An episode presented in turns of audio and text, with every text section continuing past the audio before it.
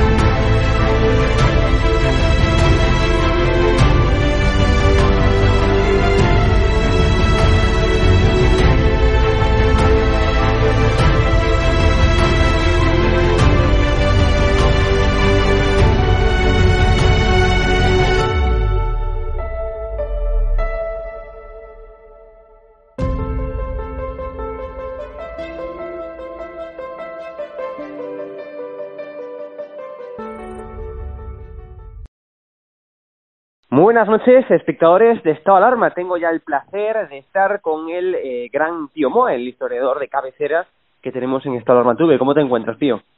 Hola, pues bien, muy preocupado por todo lo que está pasando, pero, pero bien, aguantando, ¿no? claro. Bueno, eh, pues ¿de qué, ¿de qué has hablado esta semana en tu, en tu blog? Que recordamos que es piomoa.es o Más Democracia y Más España para que la gente entre y lea tus artículos. ¿De qué has hablado, Pío? Sí, bueno, por una parte estoy siguiendo con esta serie de mm, galerías de charlatanes sobre los historiadores que han estado desvirtuando sistemáticamente la historia de España, ¿no? Historiadores, memoriadores, ¿no? O sea, en general el mero hecho de que esta gente haya tenido, me refiero pues a los Preston, Viñas, eh, en fin, muchísimos más, ¿no? Llevo ya 25, o sea que hay bastantes, Moraviellos, etcétera, ¿no? Pues el mero hecho de que hayan tenido que fundamentar la ley de memoria histórica, hayan tenido que recurrir a una ley de tipo soviético para impedir el debate, pues ya, eh, eh, vamos, no hace falta más argumentación contra ellos, ¿no? Pero recojo las críticas que durante unos años hice a estos profesionales del embuste y que desde el primer momento mostraron ser partidarios de la censura, pues lo hago porque creo que, como comentaba un lector, sirven también para aprender historia.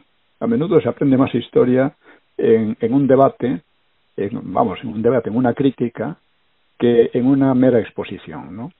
Así que me he dedicado a todos ellos. Bueno, pues el, el, aparte de eso, quizás lo más importante es que estamos ante una situación crítica, porque las mafias del doctor y separatistas tienen un proyecto es destruir la herencia del franquismo, destruir la Constitución y la monarquía, acabar con la democracia y con la unidad nacional. Porque la herencia del franquismo es la, la, integridad nacional, la paz y la democracia, que se votó muy mayoritariamente en el referéndum del 76, partiendo de la legitimidad histórica del franquismo, de la ley a la ley, recuerdes. Es decir, estamos en un golpismo permanente que se va concretando más y más y que exige medidas mucho más allá de la mera denuncia. O sea, esta, yo creo que esta gente debe ir a la cárcel porque está convirtiendo a España en una cárcel. Luego, el proyecto de esta gente viene de muy atrás. Viene ya desde la transición, que, traicionando enseguida el referéndum del 76, y se manifestó enseguida en concesiones a los separatismos y a la ETA, en una mitología europeísta, entre comillas, cuyo contenido real era la denigración abierta o encubierta de España y de su historia, en una mitificación grotesca de la República y el Frente Popular. Esto, mm, en parte, creo que les he dado un golpe con mis dos libros, eh, eh, La Segunda República Española y por qué el Frente Popular perdió la guerra, y porque estaban preparando, por ejemplo, grandes holgorios con motivo del 90 aniversario de la República y, y no han sido capaces de hacerlo. Pero bueno, ya había empezado el doctor visitando la tumba de Azaña y todo aquello, pero se quedó en nada, ¿no? Eh, que sea, esa, esa, ese proyecto se manifestó también en un antifranquismo ferozmente falsario, que lo vieron como el modo indirecto más eficaz de ir consiguiendo los demás objetivos, hasta llegar a imponer leyes liberticidas como las que hoy tenemos. Con Zapatero, el plan se hizo mucho más visible y sus medidas se hicieron más audaces, y luego prosiguió con Rajoy, con el PP. Y ahora el doctor y los separatistas le están dando los últimos toques. ¿eh?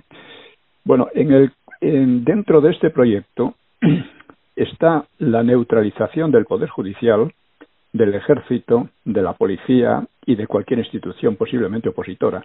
¿Cómo lo hacen? Pues poniendo a su cabeza a sujetos afectos al gobierno del doctor. ¿eh?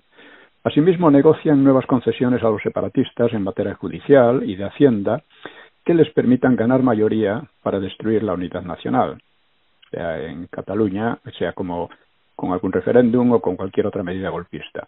Recuérdese que en el, referéndum eh, anterior tuvo en parte éxito y en parte fracasó. Eh, tuvo en parte éxito porque lo llevaron a cabo a pesar de que el PP, el gobierno de Rajoy, eh, decía que no. Y luego, después del discurso del rey, pues Rajoy lo convirtió en golpe de Estado permanente al aplicar unas medidas sin ninguna, sin ninguna fuerza, ¿no? Entonces estamos desde entonces en estado de golpe permanente mm, por parte tanto de los gobiernos, primero de Rajoy luego de, del doctor, como de los propios separatistas. Bueno, todo esto eh, últimamente están preparando una ley especial que llaman de seguridad nacional para más INRI, es como, como llaman democrática la ley soviética de memoria histórica. Bueno, pues esto eh, es una. Eh, con ello tratan de autorizarse para despojar, primero movilizar a todos los ciudadanos y despojarlos de sus bienes. Es una medida claramente bolivariana ante una situación de crisis. La crisis, ¿cómo será la crisis? Eso lo deciden ellos. Y todo ello bañado en una perversión sistemática del lenguaje, que como digo presenta como democracia, libertad, concordia o patriotismo unas medidas que atentan directamente contra esos valores. Pero en estas derivas han participado los partidos PP y PSOE, que eh, se presentaban, se han presentado, se siguen presentando como partidos nacionales y constitucionales, pero han corrompido la democracia y han socavado con la máxima eficacia la nación y la ley. En unos casos lo han hecho de modo deliberado, en el PSOE, ¿no? Eh, y en otros, pues lo han hecho por pura inercia, nacida de la falta de formación histórica e ideológica, el caso de, sobre todo del PP. ¿eh? La sistemática falsificación de la historia, pues aquí ha desempeñado un papel esencial en la creación de un ambiente propicio a disgregar el país. ¿Por qué? Lo decía Julián Marías. El PSOE tiene una idea negativa de la historia de España. En lugar de tener una idea negativa de su propia historia, que es una historia criminal realmente, la tienen de España. Y al PP eso le importa muy poco, porque no tiene, ya digo, formación histórica, ni, ni, ni ideológica, ni intelectual. Y otro elemento que debe señalarse es la participación de los sectores dominantes de la Iglesia en este proceso los, fariseos que, dominan la, la, conferencia episcopal, ¿no? porque impulsan los separatismos, incluso el terrorismo, entre otras hazañas. Los han impulsado desde hace muchos años, desde el Vaticano II. La degradación moral y la vileza política de estos obispos quedó bien de relieve en su complicidad pasiva en la profanación de la tumba de Franco. Pues Franco fue quien directamente salvó a la Iglesia del exterminio. O sea, esto es algo simplemente increíble, ¿no? O sea, es, el fariseísmo llevado ya al extremo, ¿no? Luego, por supuesto, hay también otros intereses implicados, intereses empresariales, como se ha demostrado ahora con los indultos, intereses mediáticos e intereses internacionales. ¿eh? Se está creando una situación que tiene curiosa semejanza con la invasión napoleónica.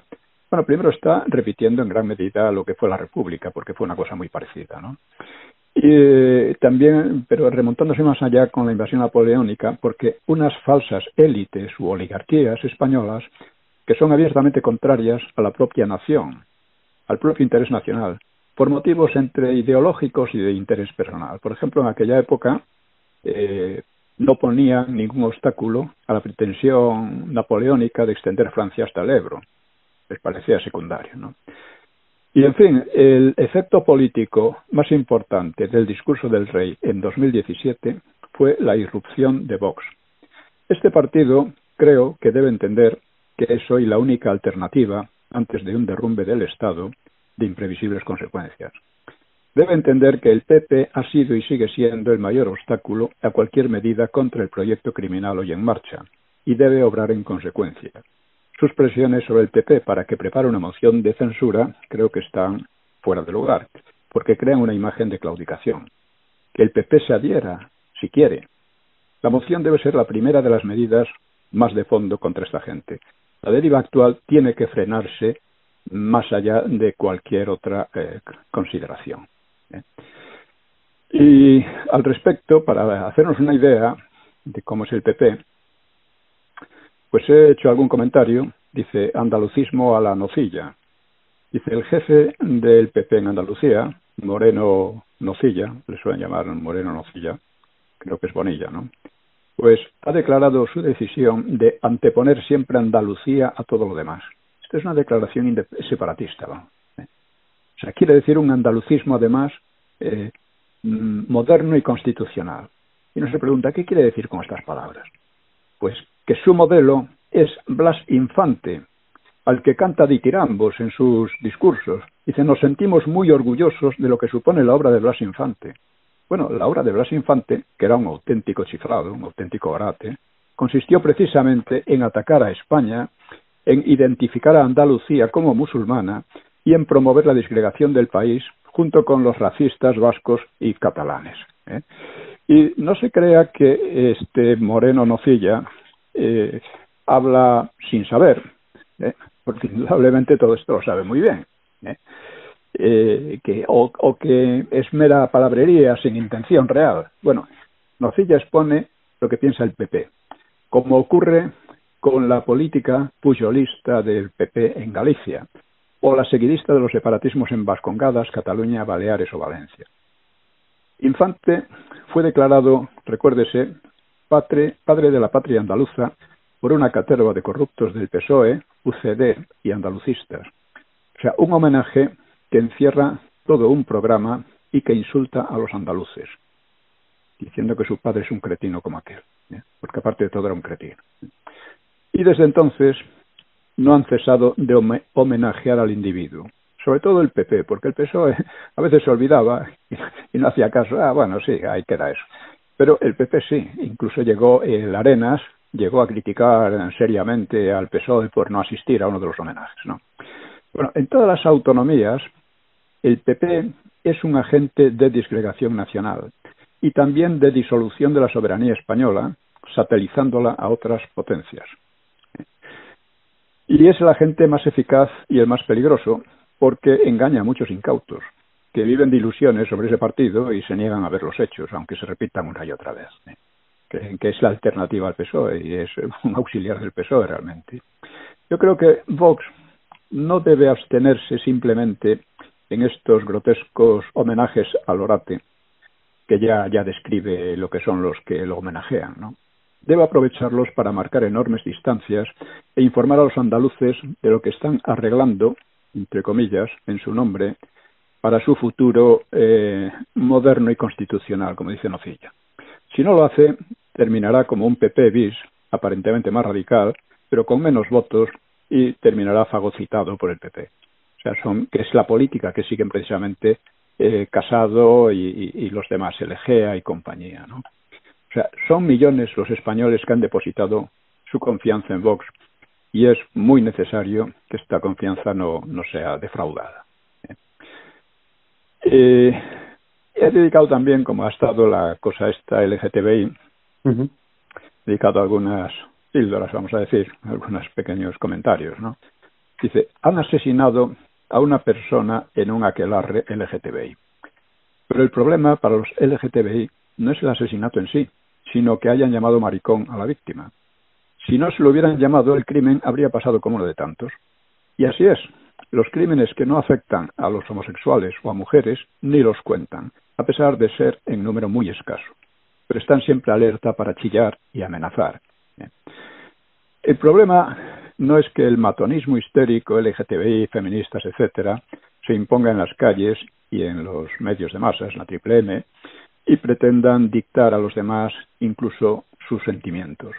El problema está en la incapacidad de tanta gente para rebatir su retórica alucinada y en la pasividad acobardada con la que se cede a su tiranía victimista, porque efectivamente una de las maneras de imponer un despotismo es hacerse la víctima. Es una cosa que han aprendido muy bien, ellos y otros, ¿no? Otro tema es, pocas cosas hay más cargadas de odio que las ideologías feministas y LGTBI. ¿A quiénes odian? A los hombres en general, parece ser, pero sospecho que a sí mismos en primer lugar. Y esa perturbación conduce al delito, que anuncia muy bien sus lemas amenazantes. Por ejemplo, eso de Ayuso fascista estás en nuestra lista. Esto es una amenaza de muerte, una amenaza que tiene ya una tradición en las checas. ¿eh? Bueno, pues ahí está y ahí estamos. ¿eh? Eh, otro ejemplo de lo que es el PP.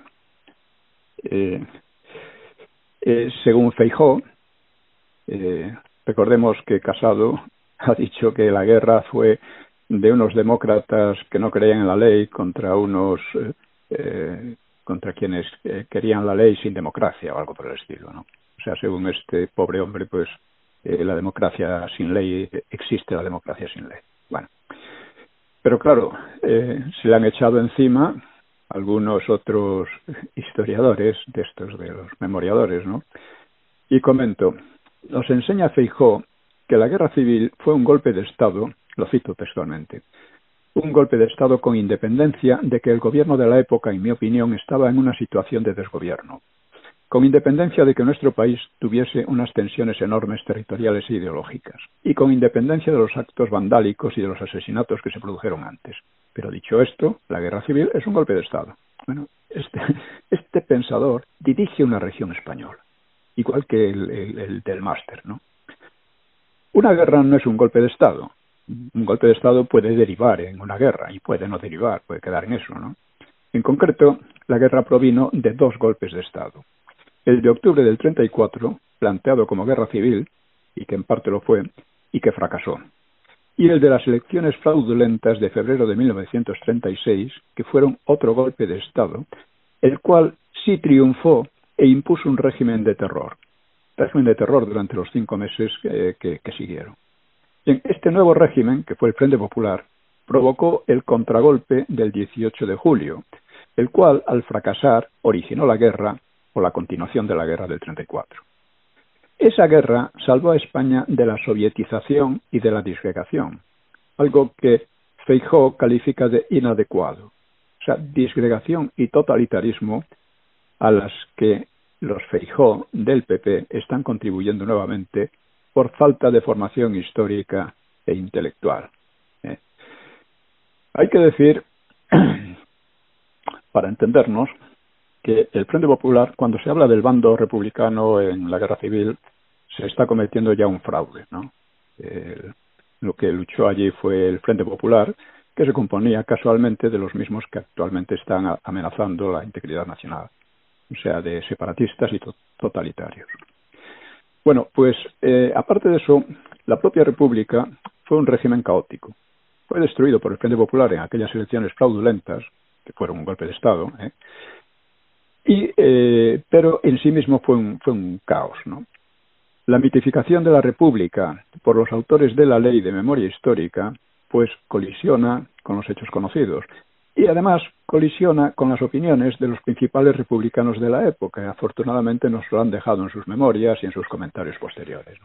Por ejemplo, Azaña califica constantemente a los suyos de botarates, de gente de poca chaveta, de zafios y politiqueros, los acusa de torpes, mezquinos, de practicar una política tabernaria incompetente de amigachos, de codicia y botín sin ninguna idea alta. Esto era Dice, no se ha visto más notable encarnación de la necedad. Estas cosas las dice constantemente Azaña de los suyos en sus diarios. El problema con Azaña es que se le ha mitificado enormemente, pero que casi nadie parece haber leído con un poco de, cuidado, ¿no? Eh, lo que él mismo decía. Otro dirigente histórico republicano, el único que había entonces, que era Rus, ¿eh? y que era el más votado, y que también era eh, ha sido el más atacado por la, por la historiografía progre, pues decía de aquellos republicanos nuevos, no traían saber, ni experiencia, ni fe, ni prestigio. Nada más que esa audacia tan semejante a la impudicia que suele paralizar a los candorosos y de buena fe cuando la ven avanzar desenfadadamente. Estos eran los republicanos. Alcalá Zamora, que fue quien trajo la República en primer lugar, no fue Azaña, fue Alcalá Zamora, pues habla de ellos, su experiencia en aquellos años, dice, dice, son un manicomio no ya suelto, sino judicial, porque entre su ceguera y la carencia de escrúpulos sobre los medios para mandar, están en la zona mixta de la locura y la delincuencia. Y así tantos otros. El gran problema es que en lugar de aprender de la historia, la estamos repitiendo. Y la estamos repitiendo por obra en gran parte de la galería de charlatanes que quieren pasar por historiadores académicos y a los que yo vengo, vengo exponiendo. Yo eh, sugiero a nuestros oyentes que visiten mi blog y que eh, lea las críticas que voy haciendo a estos, estos charlatanes, porque van de, historia, van historiadores académicos, incluso científicos, y verdaderamente no son más que una banda de charlatanes. ¿eh? Desgraciadamente, además, eh, están demostrando la, degradación de la universidad, como la demuestra también, por ejemplo, eh, el doctor eh, con su doctorado falso, o el tío del máster, se ha casado con su, con su máster también de, de Chichainabo, ¿no? Y como lo han demostrado otros muchos, de repente tenemos a una señora que tenía tres másteres y resulta que no tenía ninguno, o tenemos a bueno, a la Cifuentes, que era por el estilo. Lo que a mí me llama la atención es que a Cifuentes eh, le hicieran un juicio por eh, la falsificación del máster. Oye, ¿por qué no se lo hacen al doctor? Es una cosa asombrosa, ¿no? Y que además el juicio fuera tan, tan alucinante que echaron la culpa a otra persona que no, que no era, que no se beneficiaba del máster para nada, que, pero por lo visto se dedicó a, a darle un máster a, a, a, esta Cifuentes porque sí, porque le dio por ahí. ¿eh? O sea, en algunos aspectos la justicia en España es, es, es un chiste. ¿no? Luego, eh, he escrito también otro tema que me interesa mucho y es el espíritu del franquismo. Dice, el franquismo derrotó a sovietizantes y disgregadores partiendo de una inferioridad material casi desesperada. Consiguió abstenerse en la guerra mundial, lo que hizo que el país saliera de ella sin el enorme peso de la deuda moral y política del resto de Europa occidental, deuda con los ejércitos useño y soviético. El soviético también, porque sin la intervención soviética los, eh, el, el, desembarco de Normandía nunca se habría producido los alemanes dedicaron el 80% de su esfuerzo militar al frente del Este contra la Unión Soviética. Bueno, gracias al franquismo, el país se reconstruyó con sus propias fuerzas sin deber nada a las finanzas useñas, al contrario que Europa Occidental, que lo debió al Plan Marshall. Y además España se reconstruyó bastante bien, con pena, con muchas dificultades, como todos por otra parte, incluso en algunos aspectos más, pero se, se reconstruyó bien. Luego, con el franquismo España se permitió desafiar la hostilidad y amenaza del resto de Europa, en este Europa tanto la occidental como la, la, oriental, o sea, la occidental tutelada por USA y la oriental dominada por la Unión Soviética. y derrotó un aislamiento criminal impuesto por unos y otros, impuesto por los de, eh, los de la parte eh, capitalista y los de la parte comunista. ¿no? Construyó una sociedad estable, reconciliable, reconciliada y próspera, con una gran libertad personal, aunque la política, la libertad política estuviera restringida, nunca anulada, ¿eh? y restringida sobre todo para los que habían perdido la guerra, claro, que podían llevarnos a una nueva y que nos están llevando de nuevo a, a una situación crítica, ¿no? Construyó además un país con la mejor salud social de Europa. Por salud social hay que entender unos aspectos a los que casi nunca da importancia la historia o la sociología, pero que son fundamentales. Me refiero a los índices, a los índices de, esperanza de vida al nacer, por una parte, pero más aún a los de eh, suicidios, de delincuencia, de población penal, de, de aborto, de prostitución, de drogas, etcétera. En todos estos índices España estaba mejor que cualquier otro país europeo de entonces. ¿eh? Y así que no es exagerado afirmar que el franquismo rescató al país de dos siglos de decadencia y guerra civilismo y creó un ambiente social de autoconfianza ante cualquier desafío. Bueno, observemos ahora las dinámicas seguidas después del referéndum del 76 constantes prédicas para convencer a los españoles de que deben despreciar su propia historia y cultura, empezando por lo construido en el franquismo.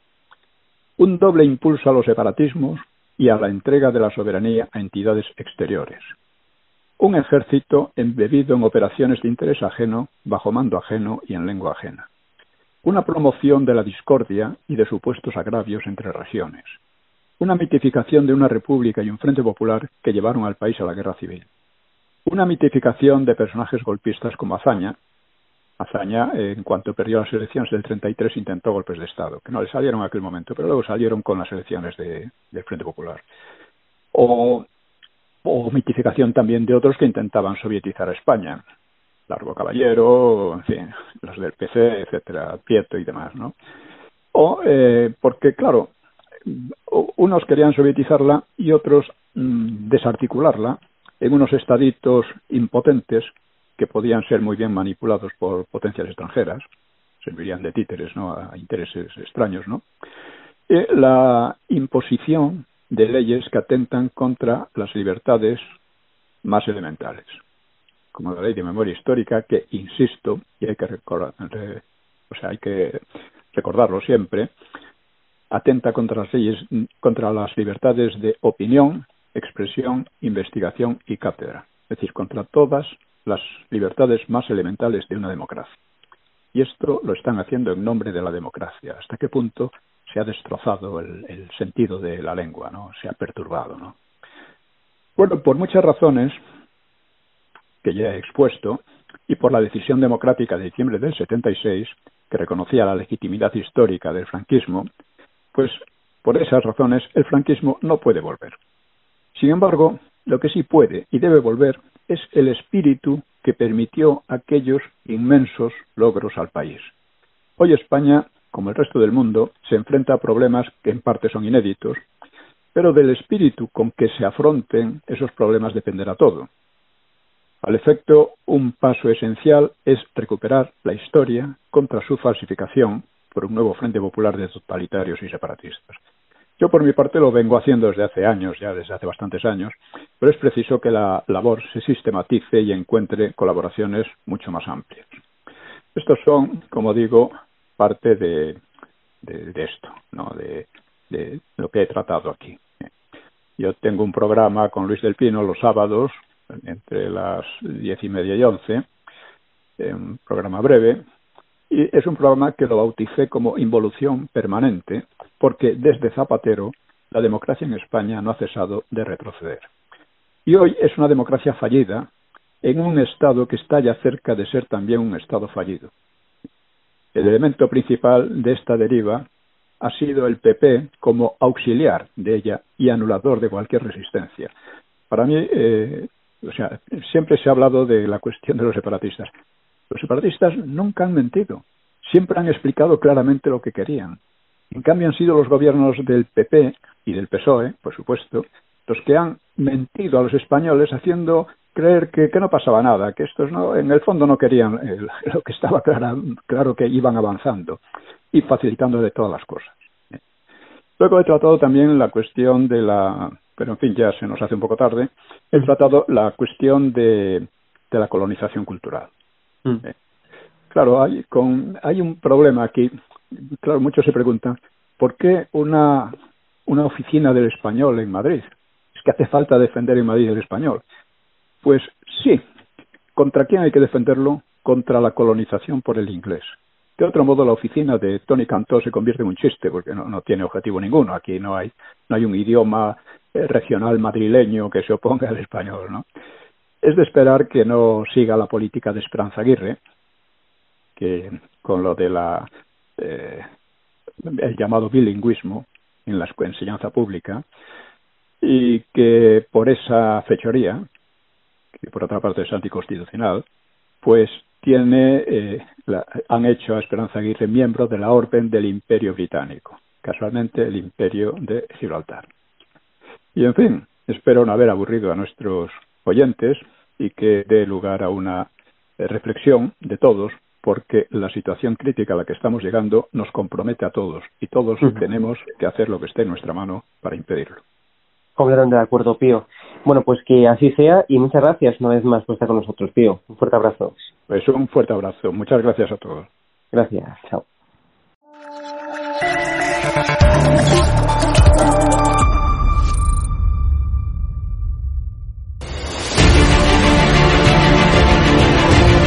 Preguntado, usted está siendo investigada por presunta administración desleal. Después es una vergüenza que la extrema derecha. ¿Quién es la extrema derecha? Los que contratan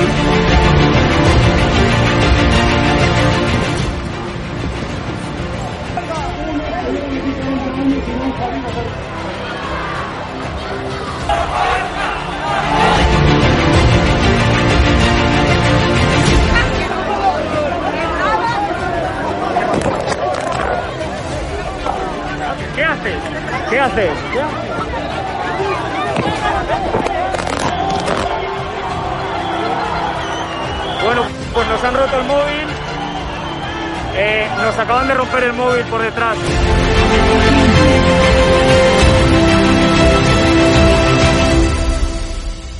edatv.com, ¿vale? Pincháis aquí y ponéis los datos fundamentales. Y ahora, como veis, eh, nos pide que firmemos este contrato de suscripción, lo leéis con calma, por supuesto, y le dais a continuar. Y ahora nos pide que introduzcamos pues una contraseña y le doy a continuar. Y ahora me pide que confirmemos el correo electrónico. Eh, habréis confirmado vuestro correo electrónico y os pide, ¿vale? Que elijáis una membresía. Está gratis, mensual, semestral, anual, ¿vale? Pues podéis elegir, por ejemplo, si queréis ayudarnos pues con 9,99 euros al mes y con la tarifa eh, plata, pues le dais a aceptar y suscribirse. Pincháis aquí y como veis, ya os dice aquí, os pone todo claro, a Fact News Consulting, plata, tarifa plata mensual, 9,99 euros, le dais a pagar y os abrirá ya pues el TPV, ¿no? Ponéis vuestra tarjeta bancaria, ponéis la caducidad, el código de seguridad y ya podéis llegar a pagar dándole a este botón automáticamente.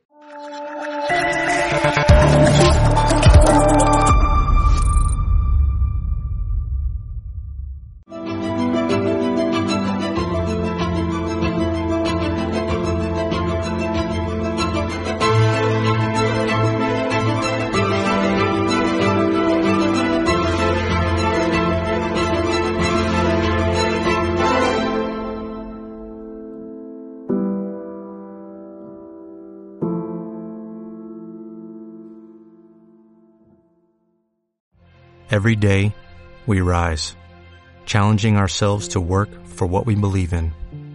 At U.S. Border Patrol, protecting our borders is more than a job. It's a calling. Agents answer the call, working together to keep our country and communities safe. If you're ready for a new mission, join U.S. Border Patrol and go beyond. Learn more at cbp.gov slash careers.